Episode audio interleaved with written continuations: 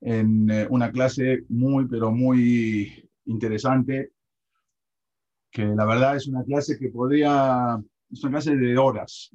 Es, eh, tratamos de resumirla para que la podemos acabar en una hora, pero es la historia de todo el pueblo de Israel desde la destrucción del templo, de la destrucción del Betamigdash, del segundo Betamigdash hasta la independencia, la Kamata Medina, cuando se levanta la Medina.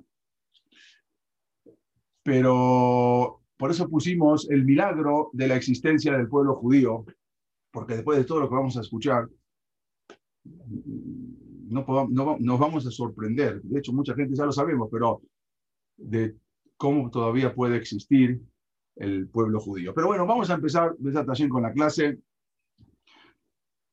Cuando, cuando los persas habían conquistado Babilonia, surgió en, ese momento, después de la destrucción del primer templo, del primer Betamigdash, había surgido un eh, enemigo del pueblo judío que se llamaba Amán. Sabemos en Purim, todo el Maasé de Purim, Amán con el rey Ahasveros, que quiso destruir a todo el pueblo judío.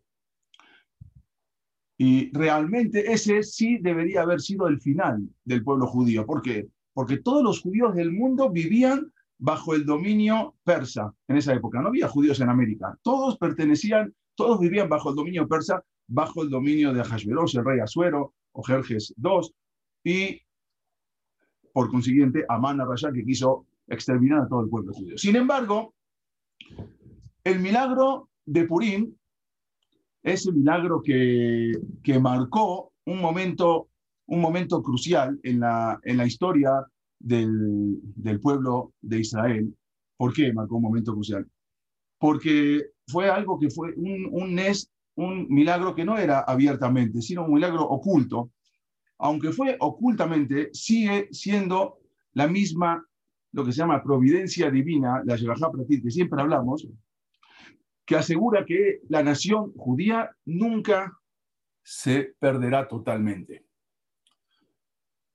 Termina esa, esa historia de los persas. Los persas ya no existen. Los persas hoy en día, vamos a decir que el pueblo, el pueblo de Irán, el pueblo iraní, pero no son los persas realmente que estábamos hablando en esa época.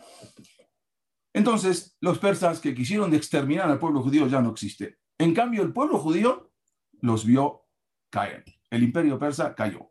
Poco después de la caída de Amán, el rey Ciro, vamos a decir, en hebreo se llama el rey Cores, el Ciro segundo de Persia, él permitió a los judíos retornar a la tierra de Israel, a volver a, construir el Betamigdash, después de 70 años de exilio, de haber estado 70 años de exilio, y pudieron reconstruir otra vez el segundo Betamigdash.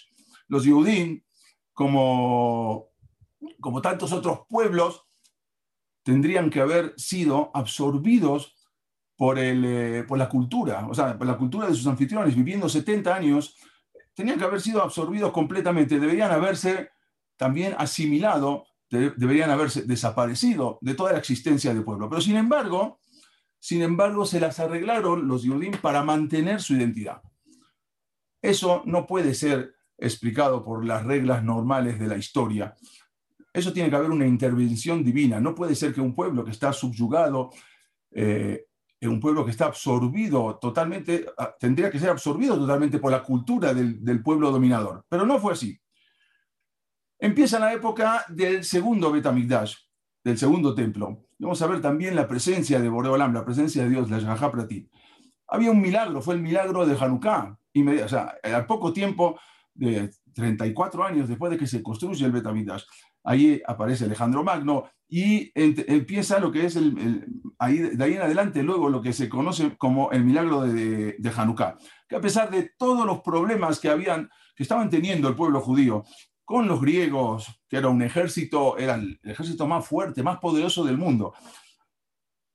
Y no solamente con eso, sino con los mismos judíos helenistas, que eran judíos asimilados. Entonces, incluso Boreolán demostró que también estuvo con nosotros, con el pueblo judío. Los griegos, ese imperio que era algo impresionante, desaparecieron totalmente del mapa. Mientras el pueblo judío aún permanece. No obstante, los buenos tiempos, después de que estuvieron como una independencia del pueblo judío, después de que dominaron, después de que echaron a los griegos de Eres Israel, los buenos tiempos no duraron mucho, porque comenzaron, al terminar los problemas con los griegos, luego empezaron las dificultades con los romanos. Con ellos, después, con los romanos, con Pompeyo, sobrevino lo que es el fin de esa llamada independencia que tuvieron. Y ahí, como todos sabemos, culminando con una tragedia, una tragedia que se puede decir que coronó todas las tragedias del pueblo judío. O sea, lo fue lo, que conocemos la destrucción del segundo Betamigdash. Ahí fue cuando estuvimos otra vez dominados por los romanos. Hubo un historiador muy famoso, hay mucha gente que lee sus libros, Flavio Josefo, Las guerras de Israel, y tiene varios libros, quien fue, él fue testigo presencial de la destrucción de Jerusalén. Y él escribe, y muchos jajamí, muchos sabios se basan también en él, escriben que en total los romanos en ese momento, cuando destruyen el Betamigdash, y después de todo lo que las guerras mataron a un millón cien mil judíos durante los años de asedio que duró, eh, que asediaron Jerusalén. Titus, o Tito también, él, tomó, cuando destruyen Jerusalén, destruyen Jerusalén, destruyen el Betamigdash, tomó como prisioneros a más de 100.000, él ahí mismo, Josefo dice, a más de 100.000 judíos, y que se los, se los, para llevárselo como esclavos, como prisioneros al imperio romano. No solamente que tomó, sino que también todo el botín del Betamigdash. Esos prisioneros eran parte del botín de guerra de los romanos y fueron llevados principalmente como exhibición y entretenimiento para luego hacerlos eh, gladiadores y verlos cómo sufrían y cómo peleaban contra las fieras en, eh, los, circos romanos, eh, en el Coliseo romano que justamente fue construido con el dinero que habían traído eh, del botín de Betamidash. Los romanos organizaron también un gran desfile cuando llegaron eh, con todos los esclavos. Habían un gran desfile que habían, era algo que humillaba públicamente a los prisioneros judíos. Y eso se ve grabado incluso en el arco de Titus.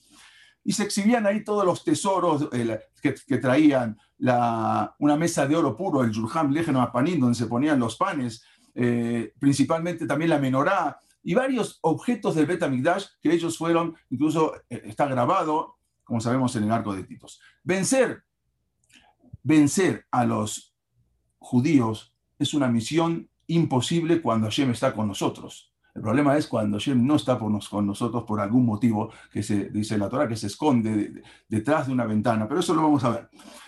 Tal como explicaron los Jajamín, nadie nos puede vencer con excepción de nosotros mismos. Nadie nos puede vencer con excepción de nosotros mismos. Es algo impresionante lo que explican los cuando, cuando abandonamos lo que es la ley judía, cuando nos asimilamos, como ocurrió en el primer Betamigdash, que la gente, la mayoría, hacían hacían idolatría, abandonaron a Dios. O cuando estamos divididos, cuando estamos enemistados entre nosotros mismos, nos desconectamos. Es como si como la vez pasada dijimos, nos desconectamos de ese cordón umbilical que tenemos conectados con Dios y entonces quedamos a merced del enemigo. Cuando nosotros mismos no hay shalom entre nosotros. Como dijimos varias veces, unos pueden ser muy religiosos, unos pueden ser menos religiosos, unos pueden ser nada religiosos, unos pueden ser reformistas. Cada uno sabe lo que tiene que hacer y cada uno se dirige con, con, con Boreola. Pero entre nosotros nos debemos respetar. Y eso fue lo que no pasó en el primer Betamigdash. En el segundo Betamigdash, que había mucho eh, sinat hinam, odio, y se destruyó por eso. Según todas las probabilidades, el final del pueblo judío no tenía que estar lejos, después de todo lo que hicieron los romanos, porque los judíos fueron exiliados por segunda vez, ahora fueron exiliados a todo el imperio romano, y los los expulsaron, de, los sacaron de su tierra, del pueblo de, de Israel, y nuevamente la historia continúa y resistieron. Sin embargo, esos tiempos difíciles, uno piensa que no habían terminado. Ahora sobrevino una rebelión de los que quedaban en, todavía en eh, una rebelión, la rebelión de Bar Kokhba. Bar Kokhba era un guerrero eh, y que él eh, en, un momento dominó a los romanos, pero luego vino Adriano, el César, el emperador Adriano, con todo su ejército y atacó donde él estaba refugiado en una ciudad llamada Betar, cerca de Jerusalén, y ahí empezó la persecución por parte de los, eh, del emperador romano Adriano. Con el, con el tiempo, Adriano se dio cuenta de que la Torá era la columna vertebral, vertebral del pueblo judío, y entonces comenzó a quebrarla. Primero construyó un templo a Dios donde había destruido Titus el Betamigdash y ahí puso un templo a su dios Júpiter, en el mismo lugar donde estaba, había estado anteriormente el Betamigdash. Incluso de la misma, casi de la misma forma lo hizo, eh, donde anteriormente se encontraba el Betamigdash, nada más que ahora lo hizo un templo a Júpiter. Luego mandó a construir una ciudad romana sobre las ruinas de Jerusalén. A esa ciudad la llamó Aelia Capitolina. Él llamaba Aelia por su nombre, eh, Adriano entonces promulgó muchos decretos contra la observancia de las principales misbot. Berit Milá prohibió, el Shabbat lo prohibió y Tarat Mishpachá, la pureza familiar. Las tres cosas prohibió y aparte estudiar Torah y muchas cosas más. Esto para el pueblo de Israel era algo inaguantable. Entonces se sublevaron. ¿Quién se sublevó? ¿Quién era el líder? El líder era un guerrero llamado Bar Kokhba, conocido eh, Simón Ben Kokhba, conocido como Bar Kokhba, él se armó un ejército y empezó a luchar contra los romanos, recapturó Jerusalén. Más adelante él también se autoproclamó como Mashiach. Ahí traen en el, Talmud, en el Tratado de Sanedrín, en la página 93, él tuvo incluso el respaldo de Rabbi Akiva, que también en un momento pensó que era el Mashiach.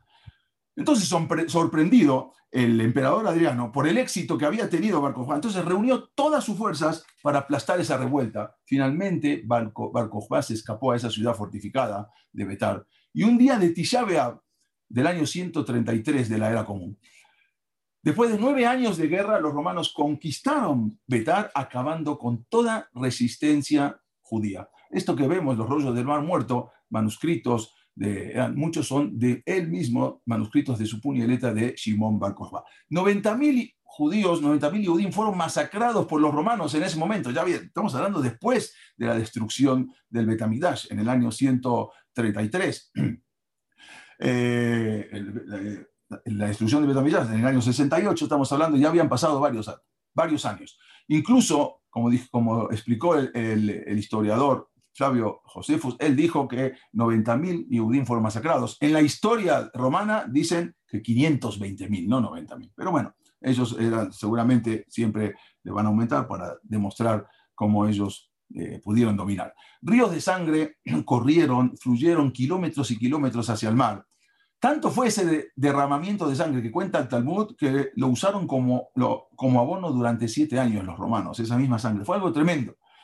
Los cuerpos de esos 90.000 judíos no fueron enterrados, estaban prohibidos enterrarlos y los usaron como cercos para los campos. Hubo un milagro ahí que, eh, por eso se dice en la parte última del Catamazón, que no se pudrieron los cuerpos. A Bar también lo asesinaron. Ese periodo fue de los peores de la historia judía, así lo cuenta el Talmud, y lo llama como Sha'at Ashmad, el momento de tragedia, así lo llama el Talmud. Fueron de los peores momentos muchos eh, rabinos, muchos jajamín, muchos sabios importantes fueron eh, asesinados, Rabbi Akiva, muchos jajamín. Esa era la época que ocurrió esa tragedia de que mataron a los 10 jajamín. Sin embargo, el pueblo judío, cuando pasa el tiempo, pudo observar cómo los romanos y su gran imperio desaparecieron del universo. No existieron más. En el año 476 se acabó el imperio romano pasó un imperio bizantino, pero los romanos acabaron y el pueblo judío los vio cómo se terminaron. Y ahí, inmediatamente después de la destrucción de Betamidash, después de, después de unos años, ahí, vamos a explicarlo ahora, surge lo que se llamó lo que se conoce hoy en día como el cristianismo. Y en esto me voy a dedicar a hablar unos cinco minutos y es algo muy importante. De acuerdo con los evangelios cristianos, los evangelios cristianos originales, Jesús, o Jesús vamos a decirle, nunca alegó ser Dios ni nada similar. Él nunca en su vida dijo que era Dios. Incluso encontramos en uno de los evangelios que se llama Mateo, en el capítulo 5, que él, él escribe ahí que él mismo se cuidó, el mismo Jesús, se cuidó de cumplir toda la Torá, incluso la Torá lleve al P, la Torá, la ley oral, como se conoce la misbot de Rabaná, la misbot de, los, sabios, de los hajamim. Ahí mismo está mencionado en ese evangelio que él no tenía ninguna intención de anular o modificar ni una sola ley de la Torá, ni tampoco de los hajamim. En los evangelios cristianos mencionan que no solo él era un judío practicante, sino que también sus discípulos eran judíos practicantes y se mantuvieron así hasta su muerte. Su audiencia consistía principalmente en judíos que eran ameares, judíos ignorantes, que mientras él le manifestaba a sus discípulos que él era el Mashiach, ese era el problema. Nunca él dijo que era Dios, sino que él dijo que era el Mashiach, que era el Salvador, era el Mesías, y que pronto iba a redimir al pueblo judío de las persecuciones romanas, que eran demasiado en ese momento. Sus ignorantes seguidores judíos, que no eran demasiados, no llegaban ni a 200, ni a 300, le creyeron, y aún después de su muerte, esperaron su regreso para cumplir con la promesa de la redención. Sin embargo, la mayor parte de su generación no creyó en él y los sabios judíos lo ignoraron. Por esa razón él constantemente los maldecía. No obstante, no fue, sino hasta mucho tiempo después de su muerte, después de que él había fallecido, que fue otro judío originalmente, judío ortodoxo, en un principio, llamado Shaul Atarsis, o conocido como, también como Saúl de Tarso, o también conocido como Pablo o San Pablo, que él había sido alumno de uno de los más grandes jajamim, Rabban Gamliel Asheni, y que luego se hizo llamar Pablo, y él fue el que creó lo que se llamó el cristianismo, lo que se llama tal como ha llegado a conocerse hoy mismo. Yeshu él mismo no tuvo nada que ver con el inicio del cristianismo. No se imaginó, él no tenía nada que ver con el inicio. Él solamente decía que él era el, salvador del Mashiach. Sin embargo, este Saúl de Tarso, llamado Pablo, que ni siquiera había sido su discípulo y ni siquiera lo había conocido, comenzó a difundir nuevas eh, y heréticas ideas de, acerca del origen y acerca de la identidad de, de Yeshua, alegando que se le había revelado eh, en numerosas eh, ocasiones y le había conferido una misión. Una misión que supuestamente le había, lo había nombrado a él como su discípulo líder, con la misión de difundir su fe. Entonces Pablo empezó, comenzó a propagar las afirmaciones de que, de que, de que Jesús era una deidad, era un Dios. Él fue el que empezó a propagar de que, de que, Jesús, de que Jesús era un Dios. Esas nuevas enseñanzas de, Pablo incluso habían consternado a los discípulos originales. ¿Cómo puede ser que venga y decir que es, que, a decir que es un Dios? Ya se habían horrorizado al escuchar esas afirmaciones y ninguno de esos le creyó.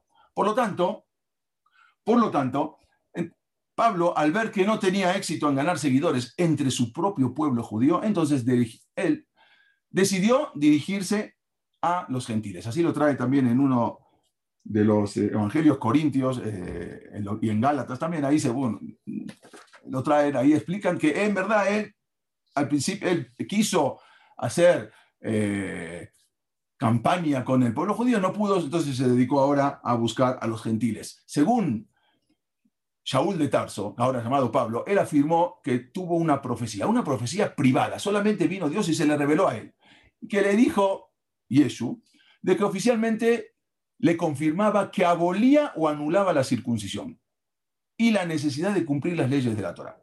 Bueno, y ahí empezó a surgir lo que se conoce el cristianismo y ahí empezaron las persecuciones y el antisemitismo. Pasaron 300 años, casi 300 años.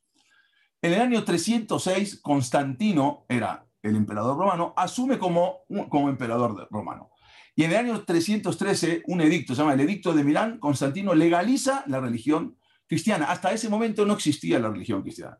Diez años más tarde, en el año 323, Constantino declaró en el concilio de Nicea que a la cristiandad como la religión oficial del imperio romano. Quiere decir que en ese momento empieza, se empieza a conocer el cristianismo. Como consecuencia, el cristianismo que hasta ese momento había crecido modestamente, ahora se convierte en una religión dominante del mundo. De repente pasa a ser una religión dominante. Inmediatamente continuaron las persecuciones a los judíos. Esa nueva religión no dejaba lugar a otras creencias. Constantino el Grande fue el primer emperador cristiano Y eso fue esencial para que se expandiera esta religión. Bueno, mientras que la religión judía en ese momento entonces fue declarada un culto sacrílego, sacrílego de un pueblo condenado. Así la llamaron a la religión judía.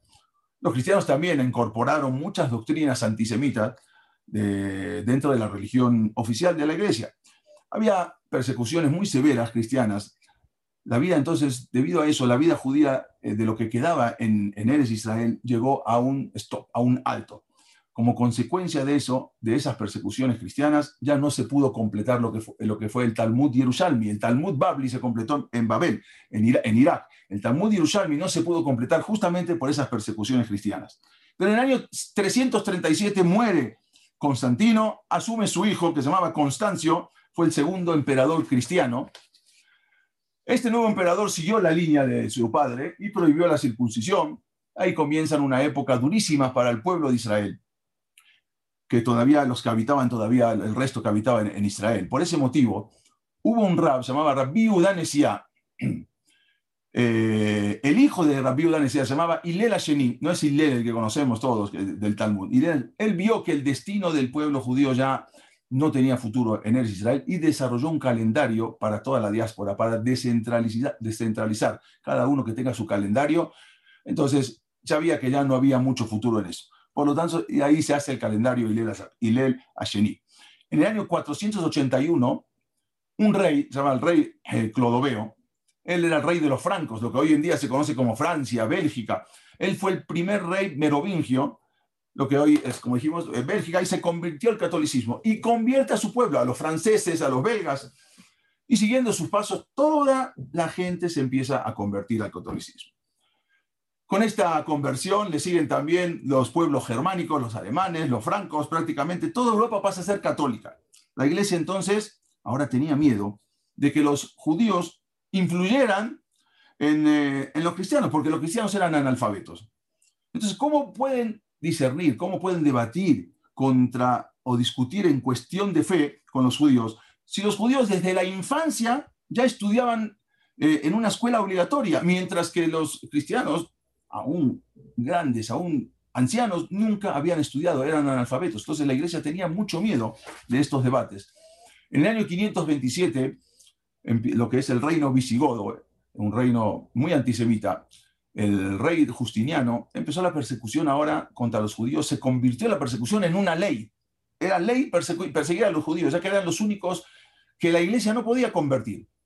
En ese mismo año, el emperador Justiniano decretó que los judíos la prohibición de recitar la principal, el principal rezo de los judíos, que es el Shema Israel. Él sabía que el principal rezo es el Shema Israel y los judíos se reunían solamente en Shabbat, eh, en el Bet Knesset.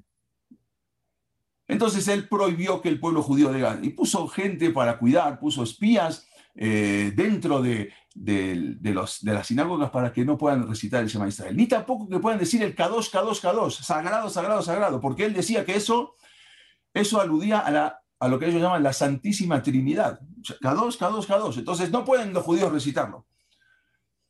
Por lo tanto, mandó a inspectores dentro de las sinagogas para cuidar que se respete el orden. Pero los judíos, como sabemos que siempre saben encontrar la solución a todo. Entonces, el Shema Israel, que no lo podían decir en el momento, en el momento en el rezo, entonces lo introdujeron en el Musaf, en el Keter de Musaf, que nosotros decimos, Ahí dijeron el Shema Israel, lo tenemos ahí, Shema Israel, lo que Como no lo podían decir en la tefila, entonces lo dijeron ahí, lo pusieron sin que se den cuenta.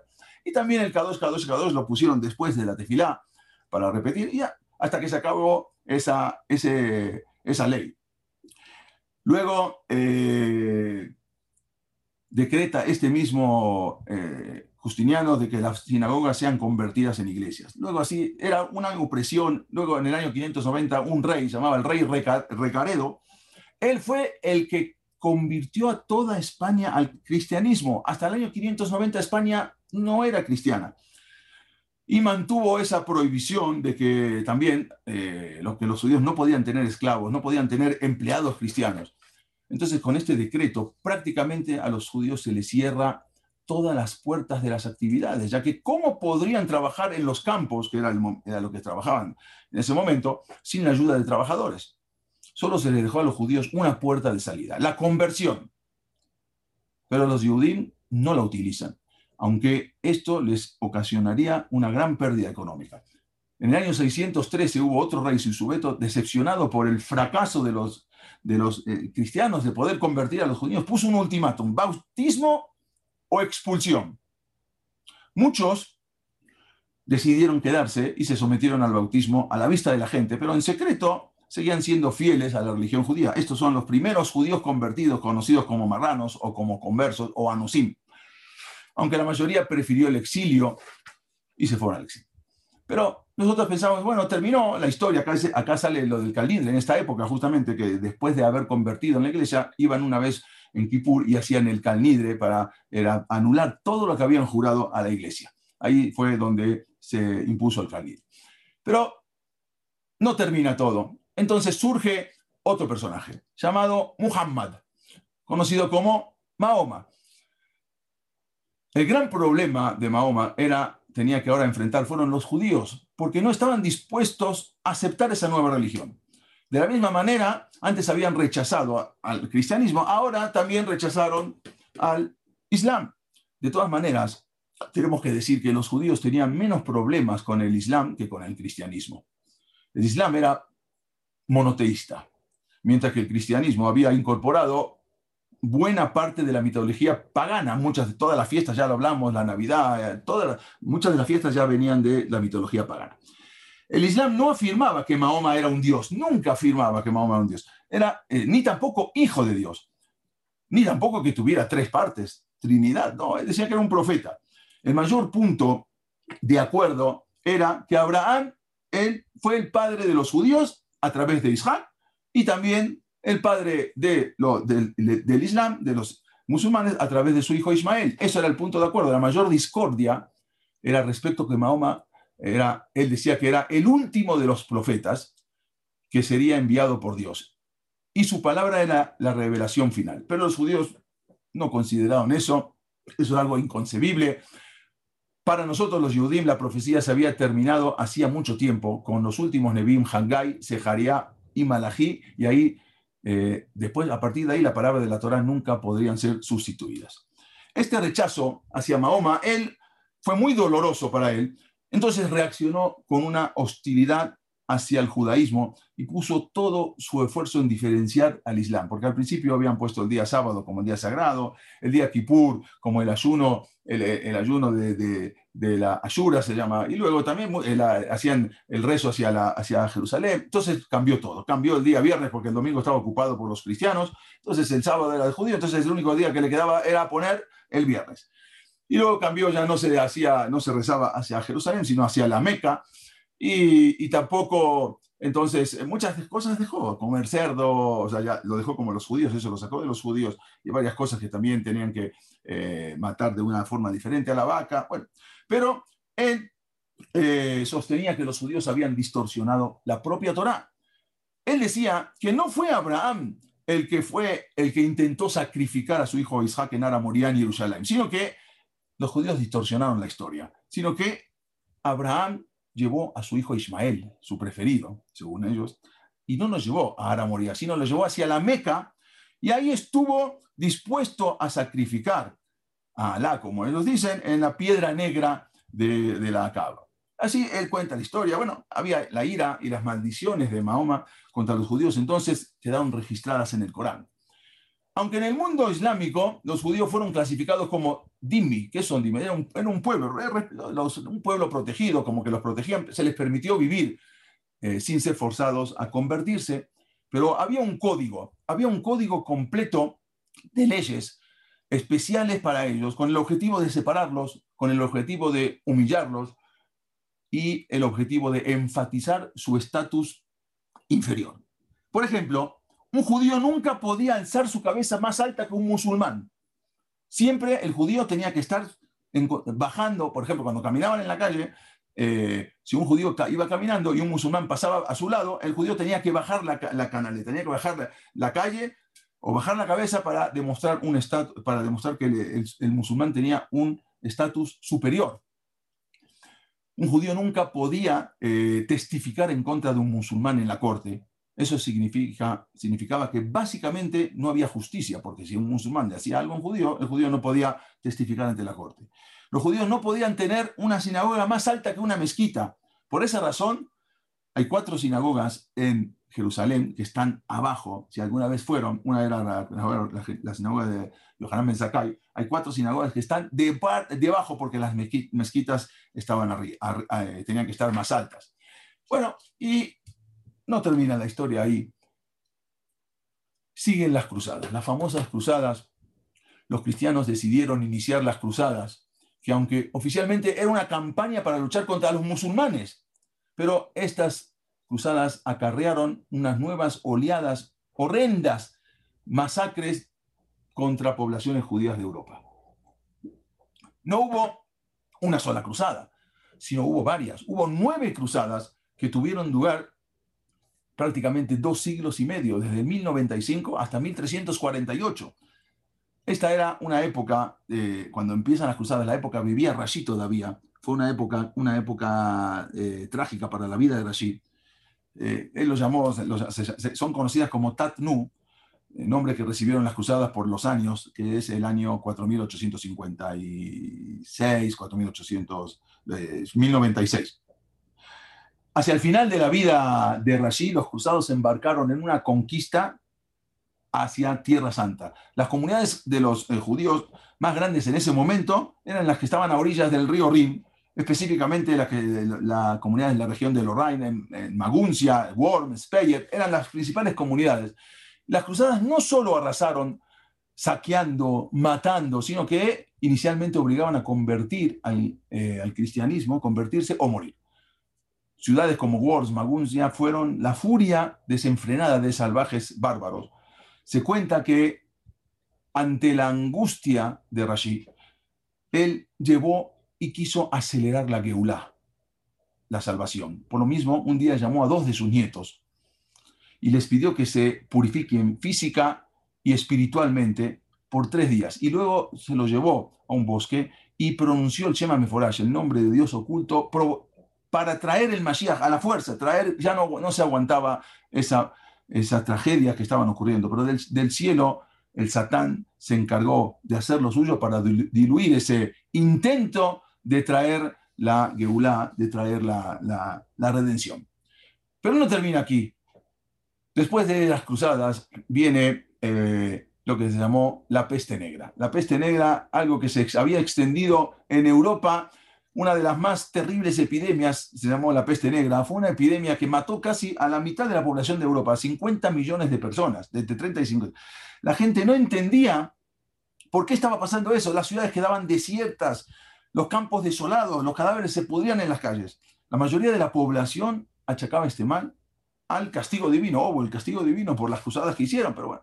Hubo un, un poeta, se llamó Petrarca, él se quejó ante Dios y reclamó, se oculta a nuestro entender por qué nuestro siglo ha merecido semejante castigo. El motivo por lo que tomaste esa, decisión no es accesible a la razón humana. Todo esto es un misterio. Así decía Petrarca. Al principio, los científicos de la época empezaron a decir, eh, no negaron que había intervención divina, pero empezaron a achacarle las cosas a, factores naturales. Pero hubo unos científicos alemanes que le habían dado nombre y apellido a los propagadores de la, peste, de la peste, los judíos. Acusaron a los judíos de haber envenenado el agua, de haber envenenado el aire. Bueno, los europeos no sabían qué era lo que causaba esta peste bubónica, entonces no tuvieron problema en culpar a los judíos. Y así fue algo terrible, matanzas de los judíos, la matanza de San Valentín, 2.000 judíos murieron en Estrasburgo, y así destruyeron 350 comunidades. Pero ellos no sabían que toda la causa de la enfermedad era la falta de higiene, que eso generaba el esparcimiento de la bacteria. Los historiadores de, las épocas, de, esas épocas señalaron que bañarse fue lo que definió la diferencia de la época clásica a la Edad Media. Porque mientras los griegos y los romanos eran pueblos muy limpios, tenían sus casas, tenían sus saunas, sus vapores, eh, sus spas, sus baños públicos, pero los europeos medievales, por otro lado, no se bañaban nunca. En ocasiones, entonces cambiaban la ropa todo el año. Incluso los sastres y las costureras literalmente cosían la ropa nueva sobre la gente cuando llegaba la, época de Pascuas. la cual se quedaba ahí durante todo el año la ropa. Algo impresionante. No había dos o tres, cuatro veces en la vida se podían, se bañaban. Así los incitaba la iglesia porque decía que bañarse se le quita la pureza. Eso fue lo que, ocurrió con la peste negra, que fue en verdad transportada por unas ratas pulgosas que venían de, de China. Bueno, no estamos muy diferentes de ahora que desde los murciélagos que también que venían de China. Pero empiezan unas revueltas antisemitas en España por un sacerdote, Ferran Martínez, es un fanático sacerdote. Él eh, tanto incitaba al pueblo a levantarse contra los judíos, decían que los judíos se habían convertido en los servidores, eh, que los cristianos se habían convertido en los servidores de los judíos, mientras que ellos amasaban grandes fortunas. Y así empezó a incitar al pueblo. Un miércoles de ceniza, que era el 15 de marzo de 1391, ahí se acaba toda la época de oro de España. Eh, y, dio un sermón incendiario en contra de los judíos, y ahí empezó una campaña de asesinatos, de violencia, que no se, veía, no se había visto desde la época de los reyes visigodos. Muchas comunidades se aniquilaron completamente, mientras otras eh, familias se convirtieron al cristianismo. Y ahí empieza luego lo que fue la Inquisición en 1478. El Papa Sixto IV introduce la Inquisición en España en septiembre de 1483, un confesor descendiente de judíos, por papá, por padre y madre, llamado Torquemada, Fray Juan de Torquemada. Él era el confesor, el, confesor de la... Esto que ven acá es acá en México, donde era la Inquisición, acá en México también que hubo. Este sacerdote era un dominico de origen judío, Tomás de Torquemada, que fue nombrado director de la Inquisición. Él asumió ahora como inquisidor general él era el confesor de los reyes, transformó a la Inquisición en una institución que era aterrorizante. Era algo, eh, él se, apropió de gran cantidad de bienes que le fueron eh, sustraídos, le fueron confiscados a, a sus víctimas. En toda España había hogueras, había detenidos, había torturas. Cabe aclarar algo muy importante. Durante todo este tiempo, a los judíos abiertamente, a los que se declaraban judíos abiertamente, la Inquisición no se metía con ellos. Solo perseguía a los criptojudíos, a los anusim, a los marranos, porque ellos habían convertido a los ojos de la iglesia para poder recibir todos esos beneficios que les daban, que les ofrecían, pero ocultamente seguían practicando el judaísmo. A ellos eran los que la Inquisición perseguía. La Inquisición no perseguía al judío abiertamente en España, hasta la expulsión. Antes de la expulsión de España, para la Inquisición, los que eran abiertamente declarados judíos no eran considerados ni herejes ni infieles. En el año 1485, Torquemada obligó a los rabinos y a todos los judíos, bajo pena de muerte, tenían que delatar a los conversos que estuviesen practicando el judaísmo. O sea, dentro de la misma sinagoga, si los rabinos tenían que delatar a quiénes eran los judíos ocultos, ah, bajo pena de muerte. Este fue un decreto que provocó una división tremenda, provocó un odio entre los mismos judíos, porque tenían que delatar a los judíos que se habían eh, convertido y eh, ocultamente seguían la fe judía. por un largo siglo continuó todo eso, fue la Inquisición en España, hasta que finalmente se les dio la alternativa al pueblo judío de convertirse o expulsar o salir. Eso fue eh, justamente en 1492. Y ahí fue cuando don Abraham, señor, y el rabino Abravanel se presentaron en el Palacio de la Alhambra en Granada. El rey Fernando les dijo, tenemos malas noticias para ustedes. hemos decidido expulsar a todos los judíos del reino. Bueno, don Abraham Señor y el rabbi Isaac se quedaron mudos. No, no, estaban preparados para sufrir esa noticia.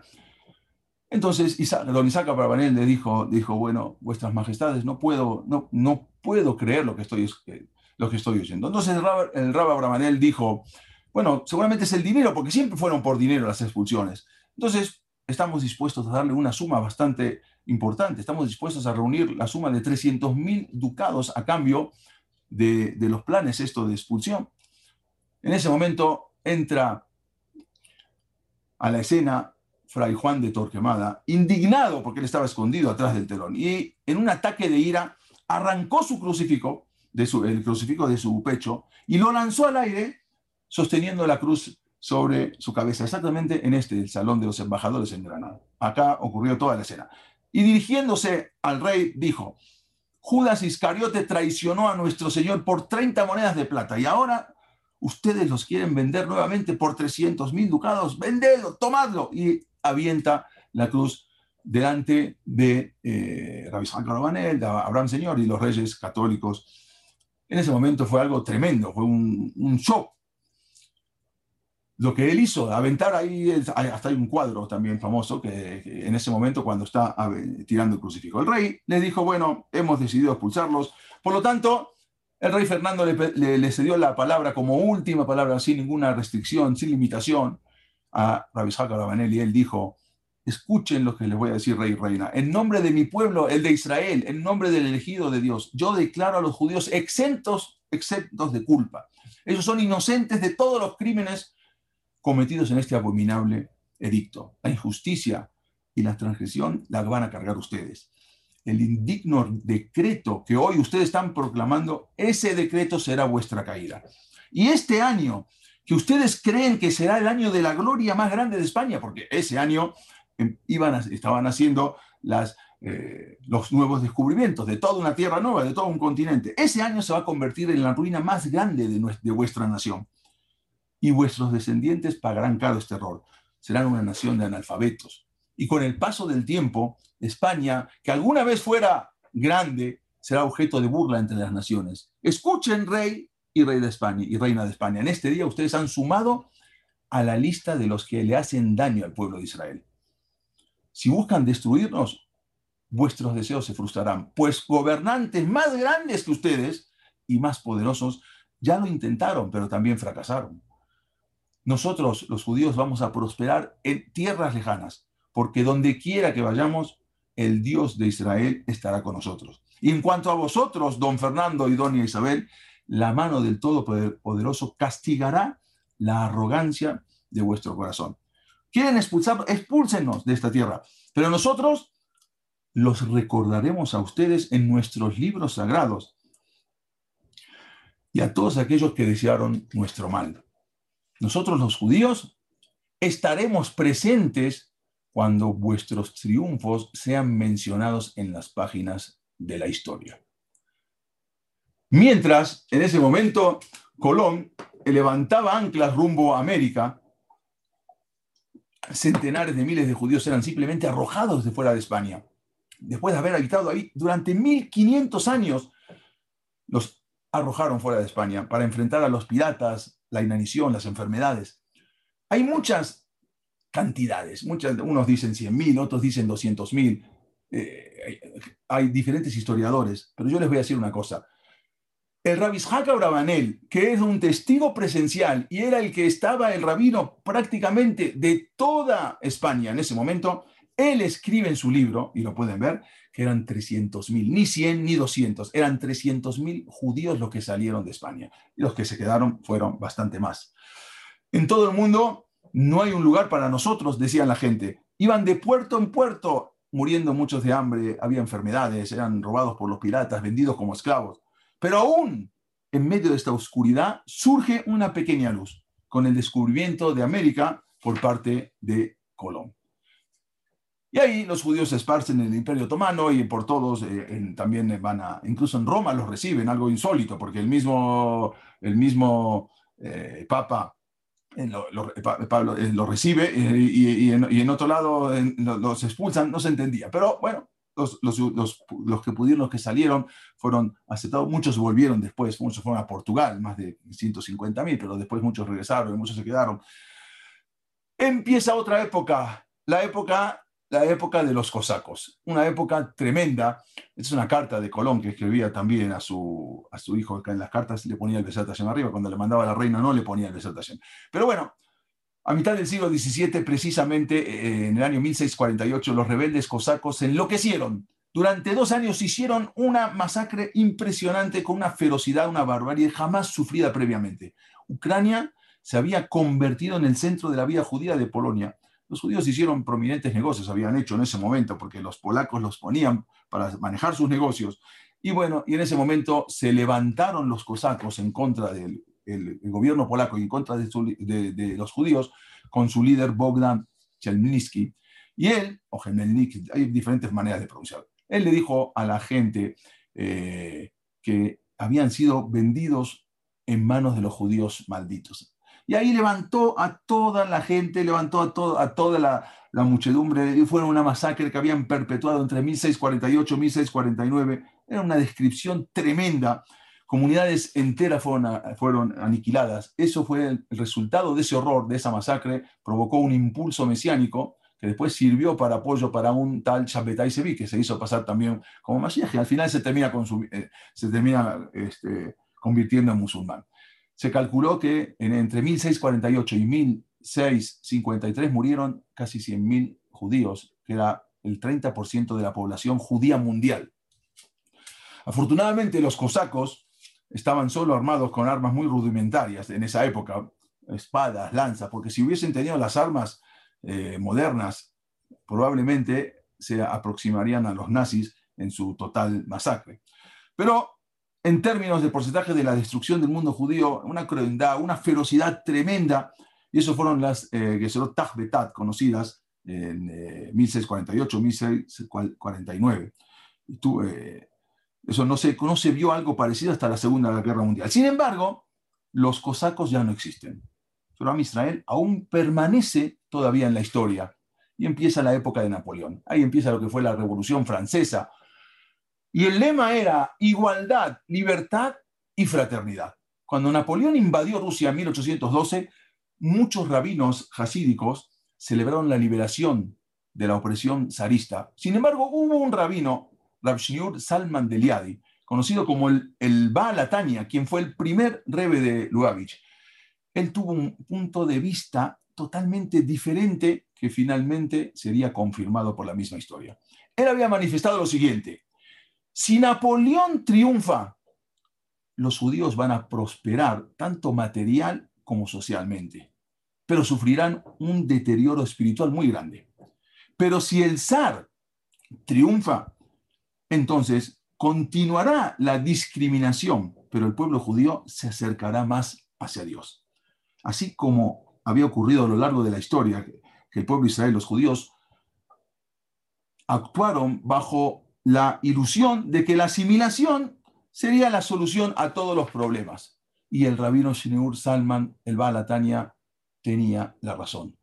Los judíos franceses empezaron a afirmar luego que la Revolución Francesa era nuestra salida de Egipto, era nuestra, nuestro Pesaj moderno. El judaísmo francés hizo todo lo que estaba a su alcance para asemejarse al francés. Los rabinos se vestían como sacerdotes católicos, incluso contemplaron la posibilidad de celebrar el Shabbat, pasarlo al domingo. Tenían ceremonias eh, para los niños semejantes a los bautismos, la primera comunión, ponían flores en los ataúdes, introdujeron el, el, canto eh, con el órgano, los sermones en la sinagoga, todo esto se ajustaba a lo que eran las prácticas cristianas. Se calcula que en toda Francia solo quedaban 500 judíos ortodoxos. Y ahí empieza también lo que era la escala, el reformismo, hacia finales del siglo XVIII, un movimiento de iluminismo con eh, Moisés Mendelssohn. Era un movimiento que consistía en que los judíos que querían asimilarse, para evitar la persecución, y se concentraron en asimilarse tanto como fuera posible y para eso abandonaron la mayor parte de sus prácticas religiosas.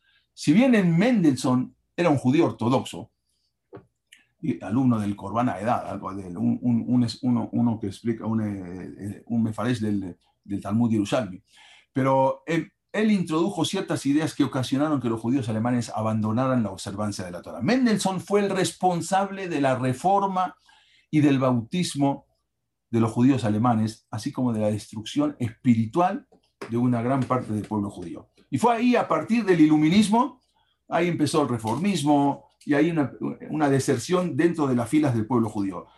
la filosofía era, cuanto más los judíos fueran como los alemanes, más serían aceptados por esto. Lo vimos después de un tiempo, ya vimos lo que pasó. El boleto de admisión para los judíos a la cultura europea, europea era el bautismo la conversión a la iglesia era un hecho cada día frecuente. Había algo impresionante. En 10 años, entre 1800 y 1810, solamente en esos 10 años, el 10% de los judíos alemanes se convirtieron al cristianismo. Desgraciadamente, en el siglo XIX, eh, 250.000 judíos compraron ese boleto de admisión para entrar en la sociedad europea y se convirtieron también al cristianismo. 250.000 judíos. Escribió un historiador, se llama Teodoro Mommsen, él era un gran amigo de los judíos. Un hombre escribió lo siguiente, un hombre sentía la necesidad de convertirse en cristiano en el siglo XIX del mismo modo que un hombre en el siglo XX sentía la necesidad de aprender inglés. Algo impresionante. Pero ¿qué ocurrió con los descendientes de Moisés Mendelssohn, el fundador del, de la escala del iluminismo? Todos sus hijos abandonaron el judaísmo y sus nietos y sus descendientes ya fueron todos cristianos. ¿Cuál fue? Es uno de sus fieles, el que hizo también, eh, eh, eran eh, muy conocidos, todos, todos se terminaron convirtiendo.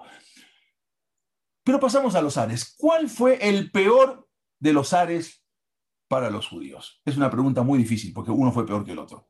En 1827 el zar Nicolás I introdujo lo que llegó a ser conocido más adelante como los decretos cantonistas. La palabra cantón era de un campo militar, quiere decir, eran decretos que obligaban a los niños a servir en el ejército ruso. Niños de entre 12 y 18 años tenían que estar forzados a servir durante 25 años en el ejército. Todo era la idea para hacer olvidar su, su Torah, convertirlos al cristianismo. Bueno, había horrendas condiciones, bajo, eran forzados a servir. Muchos de los niños conscriptos no, no, no sobrevivían. Y si lo hacían, pocos continuaban incluso identificándose como, como judíos. Era algo tremendo para la comunidad judía, porque la comunidad judía era responsable de producir un cierto número de niños para el ejército. Entonces el liderazgo de la, de la comunidad era, el líder era responsable por el fracaso de no entregar esa cuota. Era difícil, muy difícil imaginar cómo se generó. Eh, a los líderes comunitarios tenían que decidir quiénes ir y quiénes no de los niños. Había pogroms. En la Rusia zarista hubo tantos pogroms en contra de los judíos que es imposible incluso comenzar a mencionarlos. Para tener una idea, solamente en ese periodo de cuatro años hubo 284 pogroms. Y también los conocidos, luego aparecen los conocidos, los protocolos de los sabios de Sion, era eh, la Policía Secreta 1903, la Policía Secreta rusa comenzó a circular una falsificación que llegó a ser un documento antisemita más famoso de la historia, los protocolos de los sabios de Sion. Estos eran, pretendían que las actas de un encuentro secreto entre los líderes mundiales judíos, que supuestamente ocurría una vez cada 100 años, con el objetivo de planear cómo manipular y controlar eh, al mundo el siglo siguiente. Fue algo tremendo eh, los hicieron responsables a los judíos. Había admiradores de ese protocolo de, de Sion. Los protocolos de Sion eran algo, eh, incluyeron a antisemitas también, como Henry Ford, el fundador de Ford Motor Company, Adolf Hitler también, o como el presidente de Egipto, Gamel Abdel Nasser, o el rey Faisal de, Faisal de Arabia Saudita también eran eh, asiduos de este protocolo. A pesar de que está probado que son una mentira esos protocolos, pero se siguen vendiendo aún hoy en día en Barnes Noble, en Amazon, se siguen vendiendo. Pero al igual que toda la historia de la humanidad, los judíos también pudieron ver cómo desaparecieron los ares y cómo luego colapsó el comunismo. Ya no están, los judíos siguen estando. La Primera Guerra Mundial empieza como si fue esto, no, no, fue poco los, eh, eh, lo, suficientemente duro con el, tiempo, con el pueblo judío. Esto era lo que era Rusia, imagínense cómo después se perdió todo. En 1914 empieza la Primera Guerra Mundial eh, y ahí también se desatan muchos programas de los Ares de Rusia y un periodo, un periodo también centenares de judíos, de, miles de judíos que fueron asesinados. ¿Y qué podemos decir de la Shoah? No hay nada de que hablar. ¿Qué vamos a hablar de la Shoah? La mayor parte de estas persecuciones le sucedieron, le sucedieron a los, Ashkenazim en Europa, también a los sefaradín, pero menos. Hitler y Máximo y sus, y sus secuaces ya no existen. Y el oprimido pueblo judío vuelve a renacer de las cenizas. Dios va preparando el camino, Boreolán va preparando el camino, Boreolán va tejiendo, tejiendo los hilos del pueblo judío. Entre 1882 y 1881 fue lo que llamó la primera aliá y empiezan a llegar, antes de que ocurra la Shoah, empiezan a llegar los judíos a lo que era Palestina llegaron 40.000, luego llegaron 35.000 entre 1919 y 1923, luego la tercera alía, después de la Shoah, cientos de miles de refugiados judíos de Europa soñaban con el único lugar que estaba dispuesto a aceptarlos, la comunidad judía en Palestina. Para poder llegar allí tenían que sobrevivir el acoso del ejército británico, que no querían que los judíos, que Palestina se llene de judíos. Entonces, existía una brigada judía que hacía fuerza para luchar en contra de los, eh, los británicos. Miles de refugiados judíos intentaron entrar a Palestina por mar, pero la, Marina británica los detenía. Incluso 68 barcos de refugiados judíos que salieron de Europa, solo cinco, de ellos, de los 68, pudieron llegar a Palestina. Después, más adelante, pudieron entrar. En 1948 se encadenaron ahí seriamente las persecuciones contra los judíos los de sefardíes los gobiernos árabes empezaron a, echarlos de todos los lugares, de todos los lugares donde habían habitado miles de mil años, más de mil años, y ahí fueron arrojados de todas las tierras donde ellos habían habitado por siglos. Por otro lado, los británicos les habían prohibido a los judíos tener municiones, no podían organizarse, no podían defenderse, pero los judíos eh, de, alguna manera enfrentaron un periodo muy eh, duro por la independencia. Y así llegamos luego a 1948, que un ejército que empezaron a, de la nada, se empezó a armar. Eh, la Aganá, o el Palmaj, la Aganá, lanzó un ataque, empezaron a lanzar ataques a posiciones árabes, incluso a posiciones británicas. a mediados de mayo de 1948, aproximadamente 300.000 árabes huían de sus casas. ¿Por qué? Porque los mismos árabes les habían avisado que huyan, que se vayan, porque van a destruir el pueblo judío y luego van a poder llegar. Esta es conocida como la Nakba, que significa una catástrofe, un desastre, que mientras los judíos iban llegando, los judíos llegaban y, eh, los, árabes, eh, los árabes iban eh, huyendo. Estos eran judíos que eran echados de sus lugares donde habían habitado durante tanto tiempo.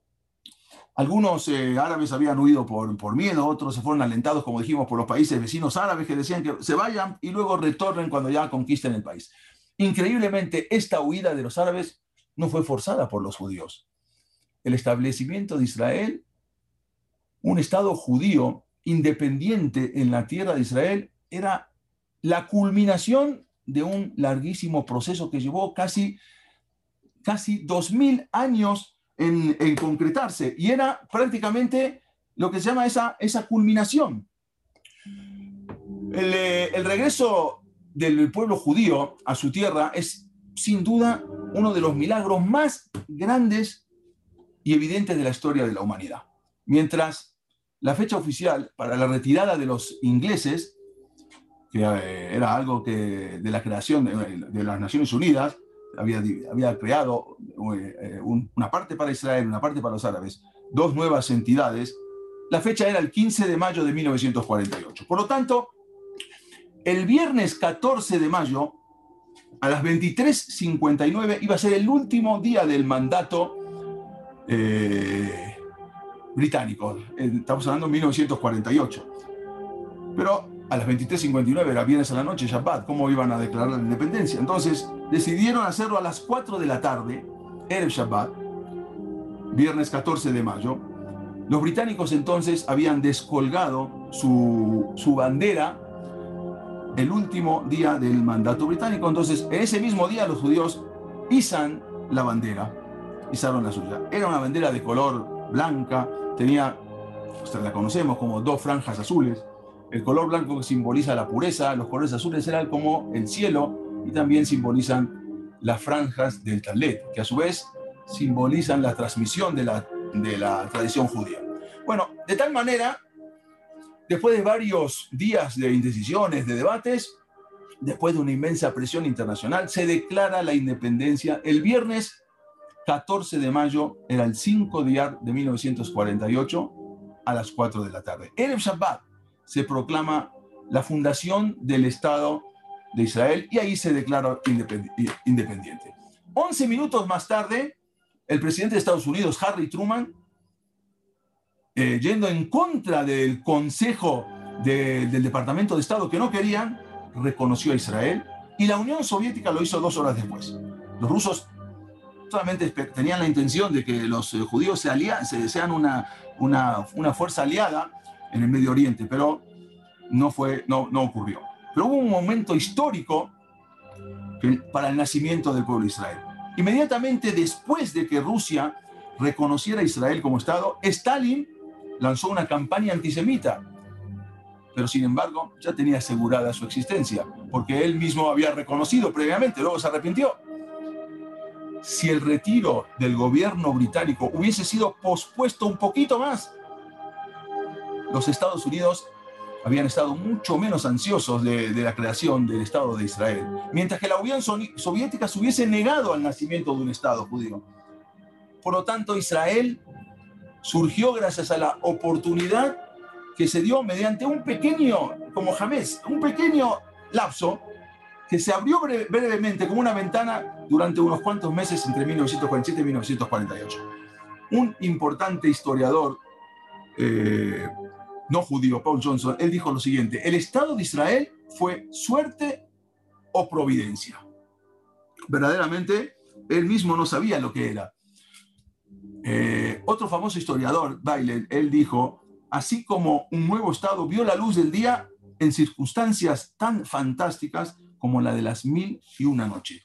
Algo impresionante. Está clarísimo que cuando Dios lo dispone, hasta los más acérrimos enemigos del pueblo judío se convierten en las mismas herramientas para beneficio del pueblo judío. Eso se llama Ashgaha providencia divina. En la víspera del Shabbat, como dijimos, se establece el Estado de Israel. Después de casi dos mil años, la tierra de Israel volvía a estar en manos de los judíos. La gente, la gente se abrazaba, la gente eh, bailaban, se regocijaban, las lágrimas le caían afuera la gente, estaban reunidas eh, miles de personas, pero también había tristeza por los hijos que, del pueblo israelí que había caído. La gente bailaba en las calles, muchos judíos en el mundo celebraron. Pero como hemos relatado, este breve recuento de las historias de horror y de persecuciones, ¿para qué lo hacemos? La respuesta es para enfatizar el milagro de nuestra existencia. ¿Qué otro pueblo en la historia de la civilización ha tenido la sangre derramada tanto como el nuestro? Y haya sobrevivido para contarlo. Ninguno. Ningún otro pueblo ha estado ni siquiera tan cerca de eso.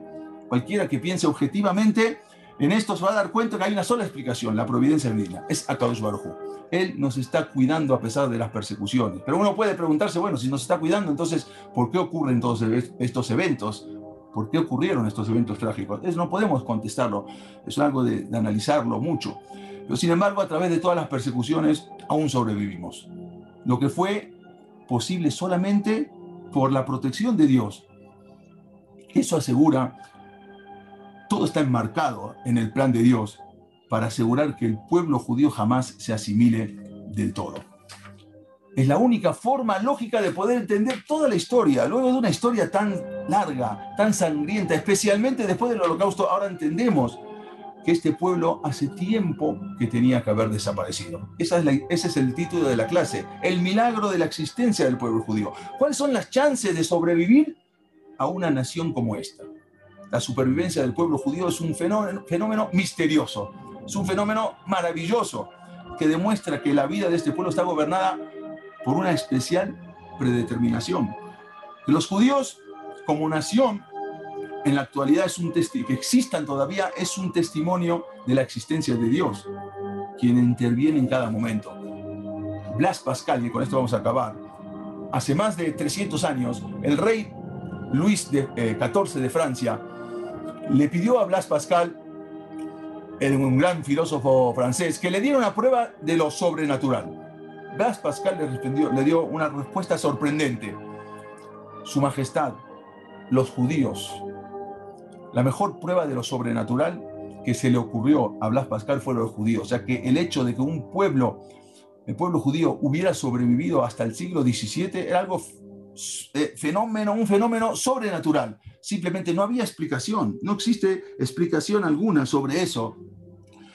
No existe explicación lógica. De acuerdo a los parámetros históricos, el pueblo judío tenía que haber desaparecido hace mucho, hace mucho tiempo. David Ben Gurión, una vez también expresó esta idea, era el primer ministro de Israel. Él dijo, un judío que no cree en milagros no es realista.